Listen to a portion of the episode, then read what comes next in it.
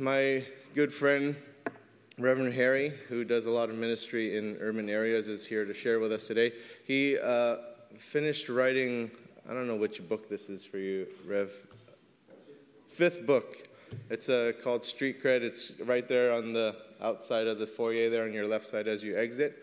And um, whenever I have a question about urban ministry or things that are going on in my mind uh, in regards to that, I, I give Reverend Harry a call. Um, we also share a, a, a like mentor uh, in J. Alfred, a very dear man of God and friend and mentor of ours.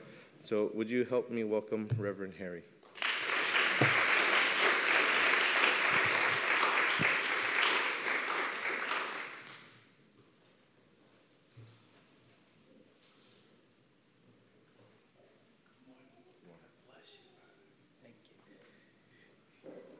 You know, whenever a man of God opens up his pulpit on a Sunday morning to let you share with his flock, it's indeed an honor, and an honor that one does not take lightly.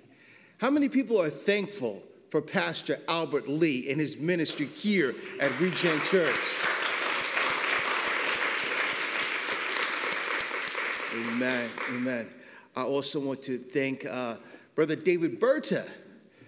For Dave, are you here? I don't see you. There he is. Stand up, stand up, brother. Stand up and wave it, wave, wave at the audience. Dave came and got me early this morning to bring me here, and I kept him waiting. Sorry about that. But uh, I really appreciate that. Would you bow your heads and close your eyes for a second, please, as we go to the throne of grace. Eternal God, our Father, in the name of Jesus, we come to you today, Lord, and we say thank you. God, thank you because you said in the word where two or three were gathered together in your name, there you would be in the midst. So, God, we know that you're here. Now, Lord, I pray that as we continue in this portion of the service, that you'd anoint these lips of clay and that only you would be heard. I stand behind the cross so, God, the folks can hear your voice.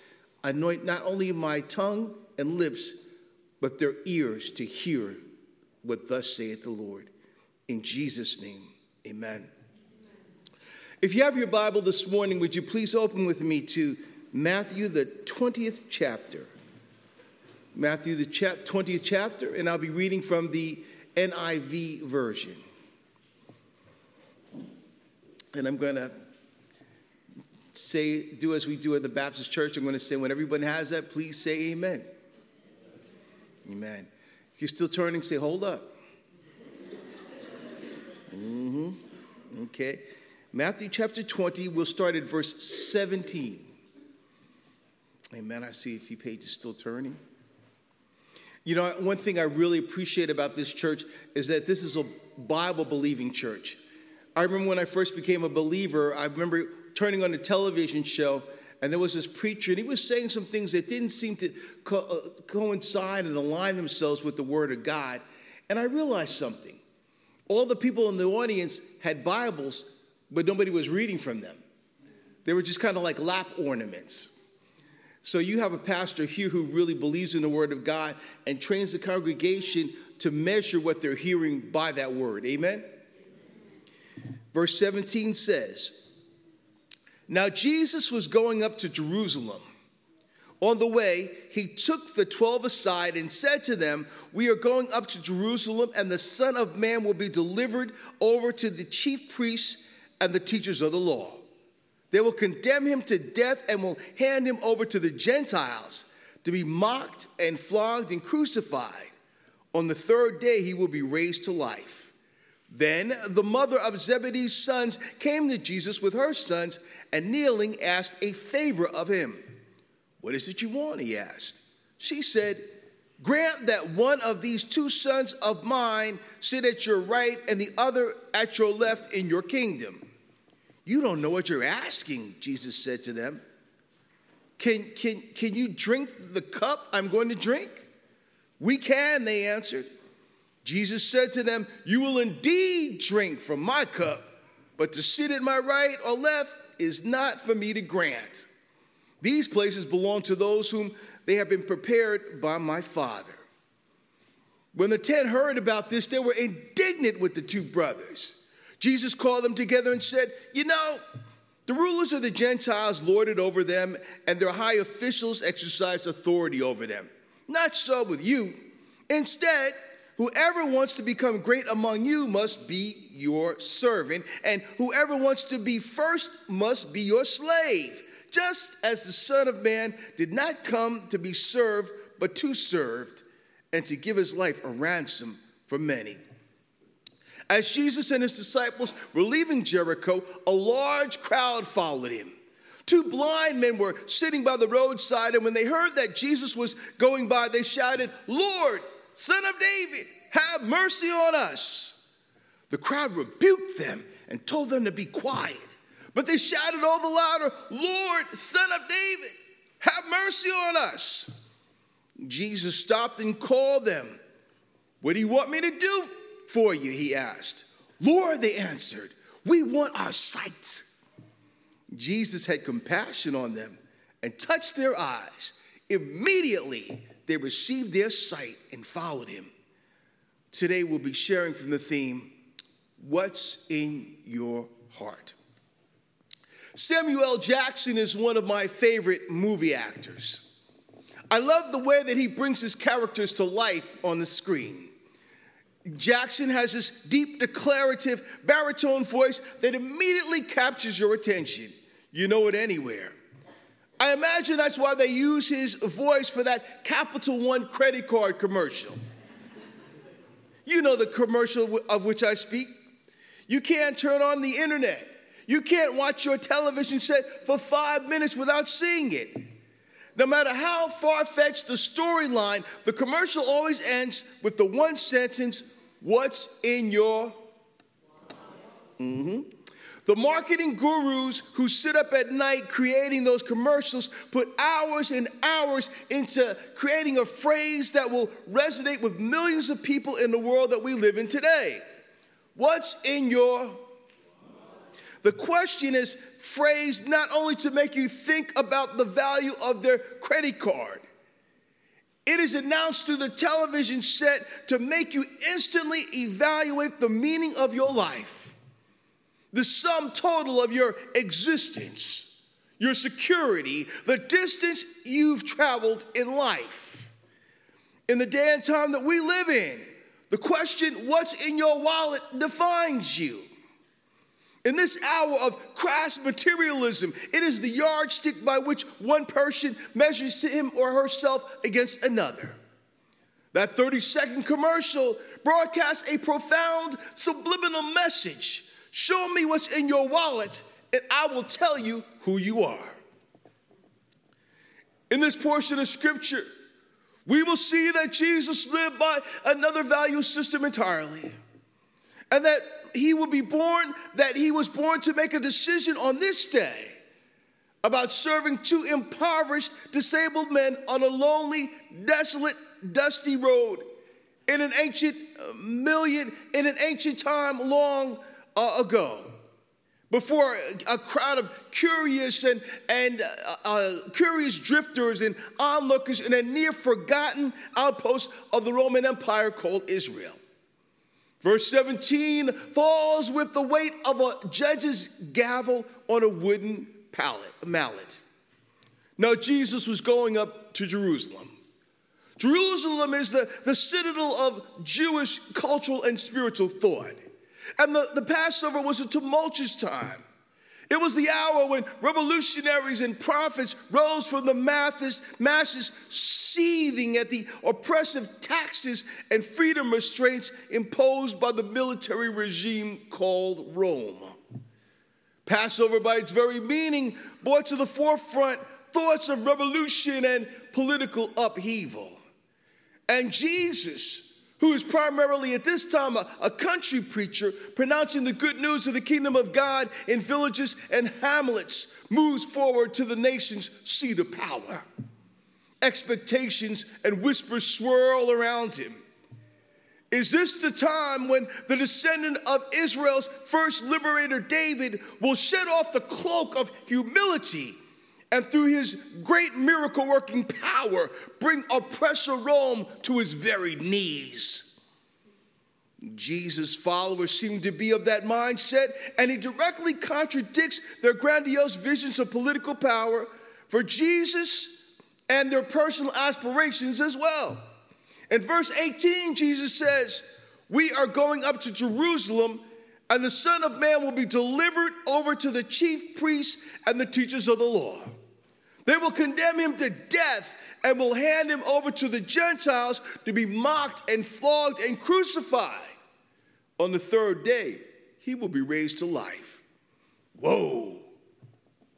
Jesus says, in essence, the enemies that I often debate with, the religious leaders that I'm at odds with, they're going to condemn me to death and then send me over to the oppressors. They're going to betray me to the Romans. And then I'm going to be flogged. Now, flogging was a, a nasty little business, wasn't it? How many people can still remember Mel Gibson's epic, The Passion of the Christ? Do you remember the, the scene where the drunken soldiers take a cat of nine tails with bits of bone and razor woven into its tentacles and smash it against Jesus' bare back? In your mind's imagination, stand before Jesus on that desolate road. Look into his tortured eyes as he considers what waits at the end of the road ahead. A fate which no other human being has ever been asked to endure. A fate which none of his followers can even fathom. They are so far away from the reality that he lays out about the impending destiny ahead of him, so diametrically opposed to the, the future that they have envisioned for him that they can't even see it. And so here you find that directly after Jesus has just poured out his heart and uttered the darkest sayings in the Gospels, that in verse twenty, the mother of Zebedee's sons comes up to Jesus with her disciples, where his, he's with his disciples. She kneels down and she asks a favor of Jesus. It is the most self-serving request that anyone could ever conjure. Basically what she's saying is, we believe that it's all going to be going down in Jerusalem, and when the smoke clears, Jesus, you will be seated on the throne governing the whole known world. Make my boys here your vice president and Secretary of Defense. She has completely ignored everything that he just said. I mean, Jesus says, I'm going to be flogged. I'm going to be crucified. He just said, I'm going to be betrayed by the very people who we looked up to be our religious leaders. And then he says something really unusual. He said, I'm going to rise from the grave. But they are so rooted in their own agenda that they can't see that. The only thing they can, they can see, the, the only thing in their mind is, how can we profit from this situation? How can I exploit my relationship with Jesus to the fullest degree possible? Have you ever felt alone in a crowd of people? Imagine what Jesus is going through here. He knows that he's going to be ridiculed. He knows that he's going to be tortured. He knows that he's going to lay naked on the cross, writhing in anguish and agony before his enemies. His mother's going to be there looking at him. He knows that soon he will bear the slimy, greasy, malodorous sins of the world on his sinless body. And who knows whether at this point he understands that the people who are fighting to share his glory will run at the first t- sign of trouble. Put yourself in Jesus' sandals. What would be going through your mind? If it was me, I'd probably be morose. I'd be contemplative. I'd be fearful, and I'd probably be a tad bit resentful. But Jesus uses this insult moment as a teaching platform. He flips the paradigm of personal greatness on his head. It's not what your title is. It's not what's in your wallet. No, in verse twenty-six, Jesus says, not so with you. Instead, whoever wants to become great among you must be your servant. And whoever wants to be first must be your slave. Just as the Son of Man did not come to be served, but to serve, and to give his life a ransom for many. And here comes the object lesson. the illustration of what Jesus has just said. In the distance, two men call out to Jesus. The scripture tells us that they are men without sight. Growing up, I had a friend who had vision issues, but there were organizations set up to assist him. There was a place called the Lighthouse for the Blind where he could receive services. Eventually, he got a career job working for the federal government that made accommodations for his sight limitations. But back in ancient Israel, there was no such help. To be born blind might mean to live a life of begging, of humiliation, of degradation. And we can see this in the story because as the two men by the side of the road begin to cry out to Jesus, the crowd who might have been used to seeing them there day in and day out for decades tells them basically, shut up, y'all. They're low on the totem pole of status within the community. They are not cherished. They are, they are not thought highly of by the crowd. What's in your wallet? Not much for them, but nevertheless, Jesus' eyes shift in their direction.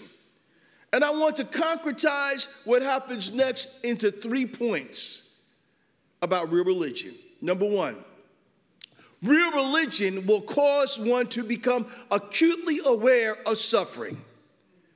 If there was a large crowd following Jesus, that meant that there were a lot of people calling out Jesus' name. Jesus, Jesus. He ignored them for the most part. His face was set toward Jerusalem. But he heard the voices, the high-pitched voices of people who cried out for help. Had he, just, had he not just told his disciples that the Son of Man had come not to be served, but to serve, the two blind men uttered the same phrase twice, at least twice. Jesus turned his eyes in their direction. One of Oakland's most thoroughly revered heroes is or- Miss Oralee Brown. Does anybody know who she is? Does anybody know who Miss Oralee Brown is? Amen, amen. A couple people. In nineteen eighty-seven, Miss Brown walked into a store in East Oakland where she was approached by a little girl. And the little girl said, "Miss, my family's hungry back home. My mama doesn't have any food in the house." She said, "Would you help us?" Miss Brown thought that the little girl might be scamming her, you know, trying to get a few treats, some, some candies, some chocolates or something. But no, the little girl said, "I want you to buy me some lunch meat and, and some cheese and some bread," things that a child would not ask for. Miss Brown bought her those things, but that night, you know, you can have some experiences that just soak themselves into you. You go home and you start thinking about it. Miss Brown probably tossed and turned in her bed that night. And the next day, Miss Brown went to the, the local school where the, she assumed that the little girl went. She went to the principal's office and she said, "You know, I met this little girl and the girl was in trouble and I want to contact with her perhaps to see what else she could do to help her." So they took her from one class to the other in that little school in East Oakland. And she could never find the little girl. She never saw her. But she, they took her into a, a one classroom, and it was all first graders. And she looked at them, and I believe that she heard the words of Melly Mel, the hip-hop prophet, in her mind. "A child is born with no state of mind, blind to the ways of mankind. God is smiling on you, but he's frowning too, because only God knows what you'll go through. You'll grow in the ghetto, living second rate. And your eyes, they sing a song of deep hate. The places you play and where you stay looks like one great big alleyway. You'll admire all the number book takers, thugs, pimps, and pushers, and the big money makers.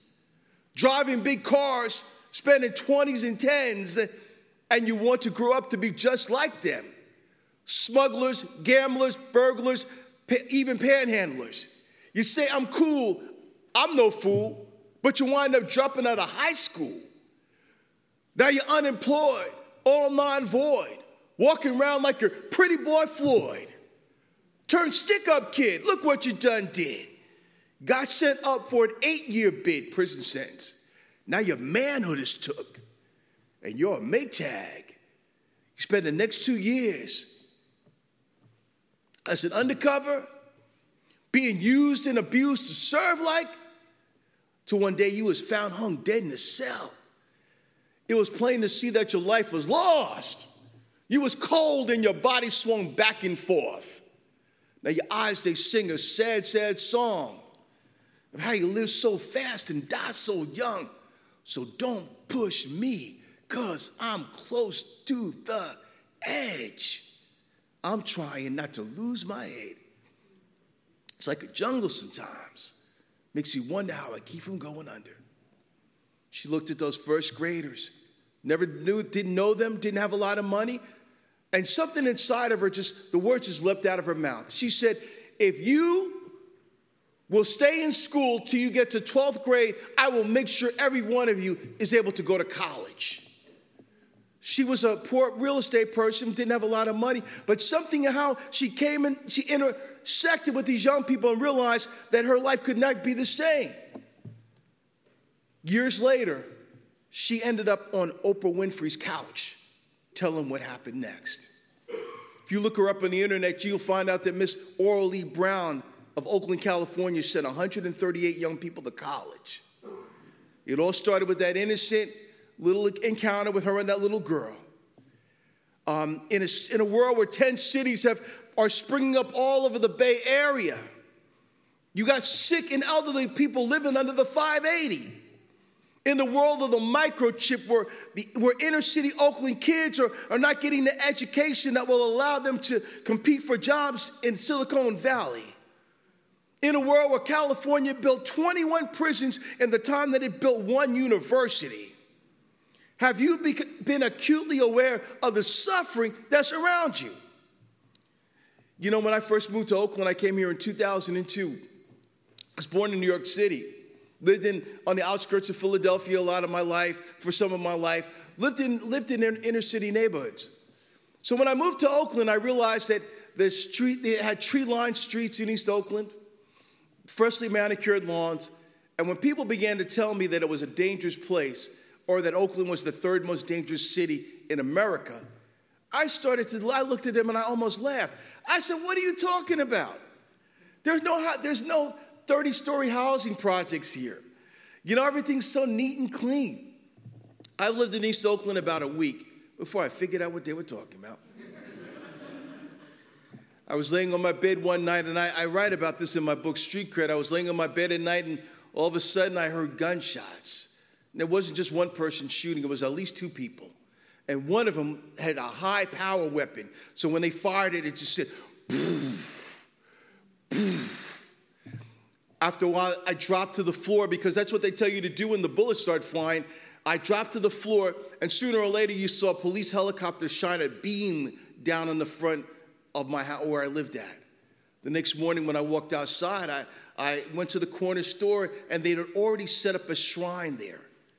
And I looked around myself, and I said, where am I? What kind of place is this? And there was a gang called eleven five. eleven five is actually the California Penal Code for drugs that controlled that neighborhood for generations. And they were fighting over drugs. I think they were fighting over drug territory, but bodies were dropping all the time. And I said to myself as I moved around Oakland, there are churches everywhere.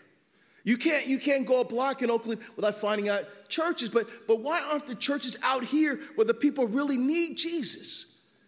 And so I began to go out to the corner where the guys were selling drugs. And they had, they had it set up so the drugs and the money were never in the same place. So if the police ran up on one person, they, they'd never get the whole operation. Because if you, anybody ever seen The Wire, the T V show The Wire? It was run like The Wire. So, and the people who really made money from it were never there. It was only the, the guys making the minimum wage of the drug market were actually out there. But I went out there and I said, don't you realize you're risking your life out here? And they said, mister, we got we got records. I can't go to Best Buy and get a job. I, I, I can't go to the supermarket and get a job anymore. Even though I've served my time, I, I can't get a regular job. They said, this is the only way I could put Pampers on my baby's bottom. And I remember there was one young man, I would see him all the time out there. He used to wear a black turban. And I used to say, son, th- this is not the way to go. This is going to get you into trouble one day. And I moved eventually from that neighborhood, but every year they put up a, a list. They used to put up a list of homicide victims in the Oakland Tribune. Anybody remember seeing that? They would tell you who died that year and what number they were. And one year, one year I looked on that list, and his face was on that list. And I began to wonder, what's going on? Where is the church? These people say that they love God with all their heart, soul, mind, and strength, but how come they're not concerned about trying to do anything for these young kids out here? Do you know that there are food deserts in Oakland? Do you know that there are impoverished areas where, where children can only buy sweet cookies and sodas, but you can't buy fresh fruit or vegetables? We're religion. Somebody say, we're religion. I heard two people say it. Somebody say, real religion, real religion. Causes folk to be acutely aware of suffering. Point number two, real religion is inconvenient. Put yourself in Jesus' sandals. You've got a lot on your mind at this point. You are headed toward the agony of the cross. The moment is going to come when God the Father is going to actually hide his face from the sin that covers your body. The people around you who today are grinning and smiling are going to be the first ones gone when trouble strikes. Who's going to take care of mama? And in the middle of all your thoughts, there's somebody else who's asking for help. Real religion is inconvenient. At Regen, Regen, I bet you, is no different than a lot of other churches. There's a lot of stuff that needs to be done here. And you, some of you have gotten requests from, from pastor or some of the church leaders that, hey, can you do this? Can you stay a little bit later? Can you come another night? Can we ask you to, to step into this role here? And uh, they've asked you in face-to-face. Sometimes they might give you a phone call. And what do we say? Uh, pastor, this is an inconvenient time in my life. I got this going on. I got that going on. Real religion is messy, and real religion is inconvenient. The call of ministry does not wait until your schedule frees up or until all the ducks line up in a row. These men called out to Jesus in an extremely inconvenient moment, and he stopped what he was doing so that he could help. Let me put it to you like this. I lived in Harlem, New York at the height of the crack epidemic in the, in the eighties. If you're young, you can you don't remember the, when there was a time when there was no such thing called crack. I basically remember the day that crack became crack. When, when it was, when it just, one day it wasn't there, one day it was. And I remember you would go outside in the morning when I lived in Harlem, which is an epicenter for crack back then. And it would be like somebody threw rain down these little capsules from the sky that would litter the whole streets. Back in those days, there were these drug dealers who made lots of money selling crack. One of them was a guy named Alpo. Alpo was a Harlem drug dealer, and in the words of Ice T, he was dazed by the game in a, in a quest for extreme wealth. As a young man, Alpo turned New York City's streets red with blood. Reflecting back from a prison cell where he's spending life in prison today, he recalled that once there was a family that took him in uh, through the Fresh Air Fund. And these people lived in the Adirondack Mountains out in the country where he could run around in the green grass. And they fell in love with little Alpo. Alpo's mother, they asked Alpo's mother, they said, you know what? The city is not a place for Alpo. Why don't you let Alpo come and stay with us, and he can come back and visit you on the weekends and on the holidays?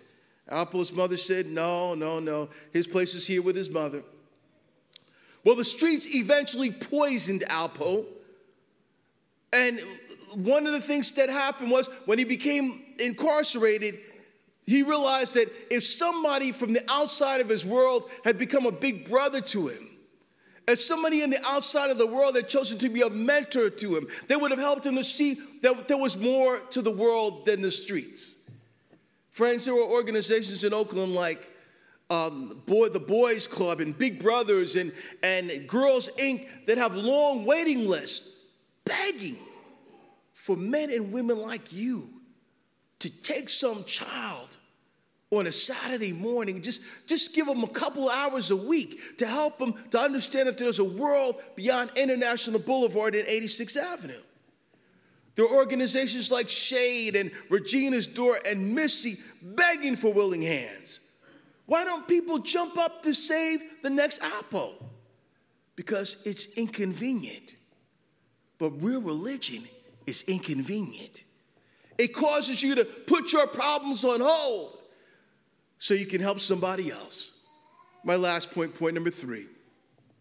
Real religion begins with compassion. Verse thirty-four says, Jesus had compassion on them and touched their eyes. Immediately they received their sight and they followed him. Take note of the word compassion. It's one of the most telling insights into the personality and power of Jesus Christ. The power to do the miracles came from the will to do the miracles, and the will to do the miracles was rooted in Jesus' compassion. He didn't just say, be healed. He touched them. The word compassion means that Jesus was moved in his guts. It means that Jesus was moved in the, in the seat of his emotions. It means that his, he, Jesus was moved in his entrails. We live in such a selfish world, a world where it's me first, a world where people ask, we made it, why can't they? A world where our nation's leaders propose a health care plan that will cause twenty-four million people to lose coverage, and then look into the T V camera and have the nerve to say, it's going to be wonderful, wonderful, wonderful. Jesus had a unique brand of compassion. I'm a fan of the old Star Trek series. Some of you guys only know Star Trek from the movies. Some of you know Star Trek from the kind of the offspins, but unless you've watched Captain Kirk and Mister Spock and Scotty, you don't know Star Trek. But there was one episode where there was this alien woman called the succubus who could touch a suffering person and absorb their pain. Their agony became her agony. That's what compassion is.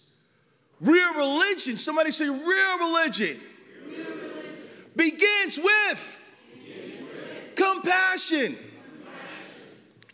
I was walking down International Boulevard on a Friday night, and that's what this is. That's this. Something happened that gave me the idea for this sermon. I fell in behind three young girls who could have been my granddaughters. They were scantily clothed. Uh, they they were. Uh, you could tell, even though they were only teenagers, they were they were uh, they they looked older than their years. Clearly, they were human trafficking victims. Now, some of you don't know how human trafficking works. Let me tell you, because I started an organization at Allen Temple Baptist Church that helped to help young people who get caught up in this situation called the Street Disciples. So in the, in the inner city, you, you might be a foster child, and you age out of the foster care system, and you have no one to help you. It's just you. I, you know, I talked to a young man. I was in a coffee shop a couple of weeks ago, and he was uh, he had gotten a P H D from Cornell in physics, and we were talking about his life. And he talked, to, he told me about how his mother would take him to the library on Sunday afternoons, and and and what what she poured into him to help him get where he was at such a young age. And what I began to realize is that each one of us is a product of our world, the world we come from, the people who poured into our lives, the people who shaped reality in our imaginations. So these young girls are living in a situation where they might have been foster children. Their own parents might have abandoned them because of drugs or become incarcerated, or who knows. But there they are walking the streets, waiting to be poured on by these men who come in from the suburbs, one after another, for the pennies that they get. They don't even get to keep the pennies. They're, they're held captive. They're slaves, human slaves to pimps who, who, don't, who, who don't do anything but just collect the money, and most of them won't live to be thirty, and if they do, you should see what they look like. Human trafficking is an epidemic in Oakland, California, where you're sitting right now, walking distance from here. And the sad thing is that most other girls that I've seen are trafficked in front of church buildings. You know, the, we are sitting in a city where multitudes of people are crying out for help, crying out for mercy. And as I looked at those young girls, and as I, I, I was, ironically, I was going to an event about human trafficking at the East Side Alliance. And as I looked at those little girls in front of me, I wondered, whose child are you? Who belongs to you? Who are your cousins? Did anybody ever invite you to Sunday school? Has anybody who calls himself a Christian ever reached out to you and told you that they love you and they, there's a way for you? I wondered that as I watched them walk into the cold winds of forever. Friends, Jesus is calling on us today to make some decisions. It's not convenient to serve God. Religion is not convenient. Jesus was a person of great compassion. But as this church, we have be, this is, religion has become codified and institutionalized. And no longer are we known as the people of compassion. We just come into a building on Sunday morning, sing some songs, and say, didn't we do our part for God today? Jesus is calling on more from us. Finally, you might be on that roadside. Today, you might come in here today, and you say, preacher, I'm hurting. I'm one of those lost, forgotten, disinherited, marginalized people. I'm, I'm hurting. I'm one of the people you write about in your book, Street Cred. I'm hurting. I'm, I'm broken inside. I, I, I'm smiling inside, and I smell nice, and I look nice, but I'm not, I'm not tickled inside because something has really gone wrong in my life. Somebody here, you, you struggled for a long time, and you prayed to God, and your faith has grown weak over the matter that you pray about. It might be your marriage that doesn't seem to work out like you want to. You might be a single person, and it seems like you'll never come into that right relationship. It might, it might be a job that you just can't seem to get. And some people have become so frustrated with God that we cease to call out to him. I want you to remember something from this story. Those men cried out to Jesus more than once before Jesus responded. God is yet with you. Don't let anything stop you from crying out. Jesus is passing your way. Reach out for him. Would you bow your head and close your eyes, please? Father, in the name of Jesus, God, I thank you that you have been so faithful over us because we've been by that roadside, oh God, and you've reached out to us. Some of us in this room have been saved from some incredible things. Our lives would not be the same. We would not have the same purpose if it wasn't for you. No, God, I call. we call out to you from a place called Oakland, California.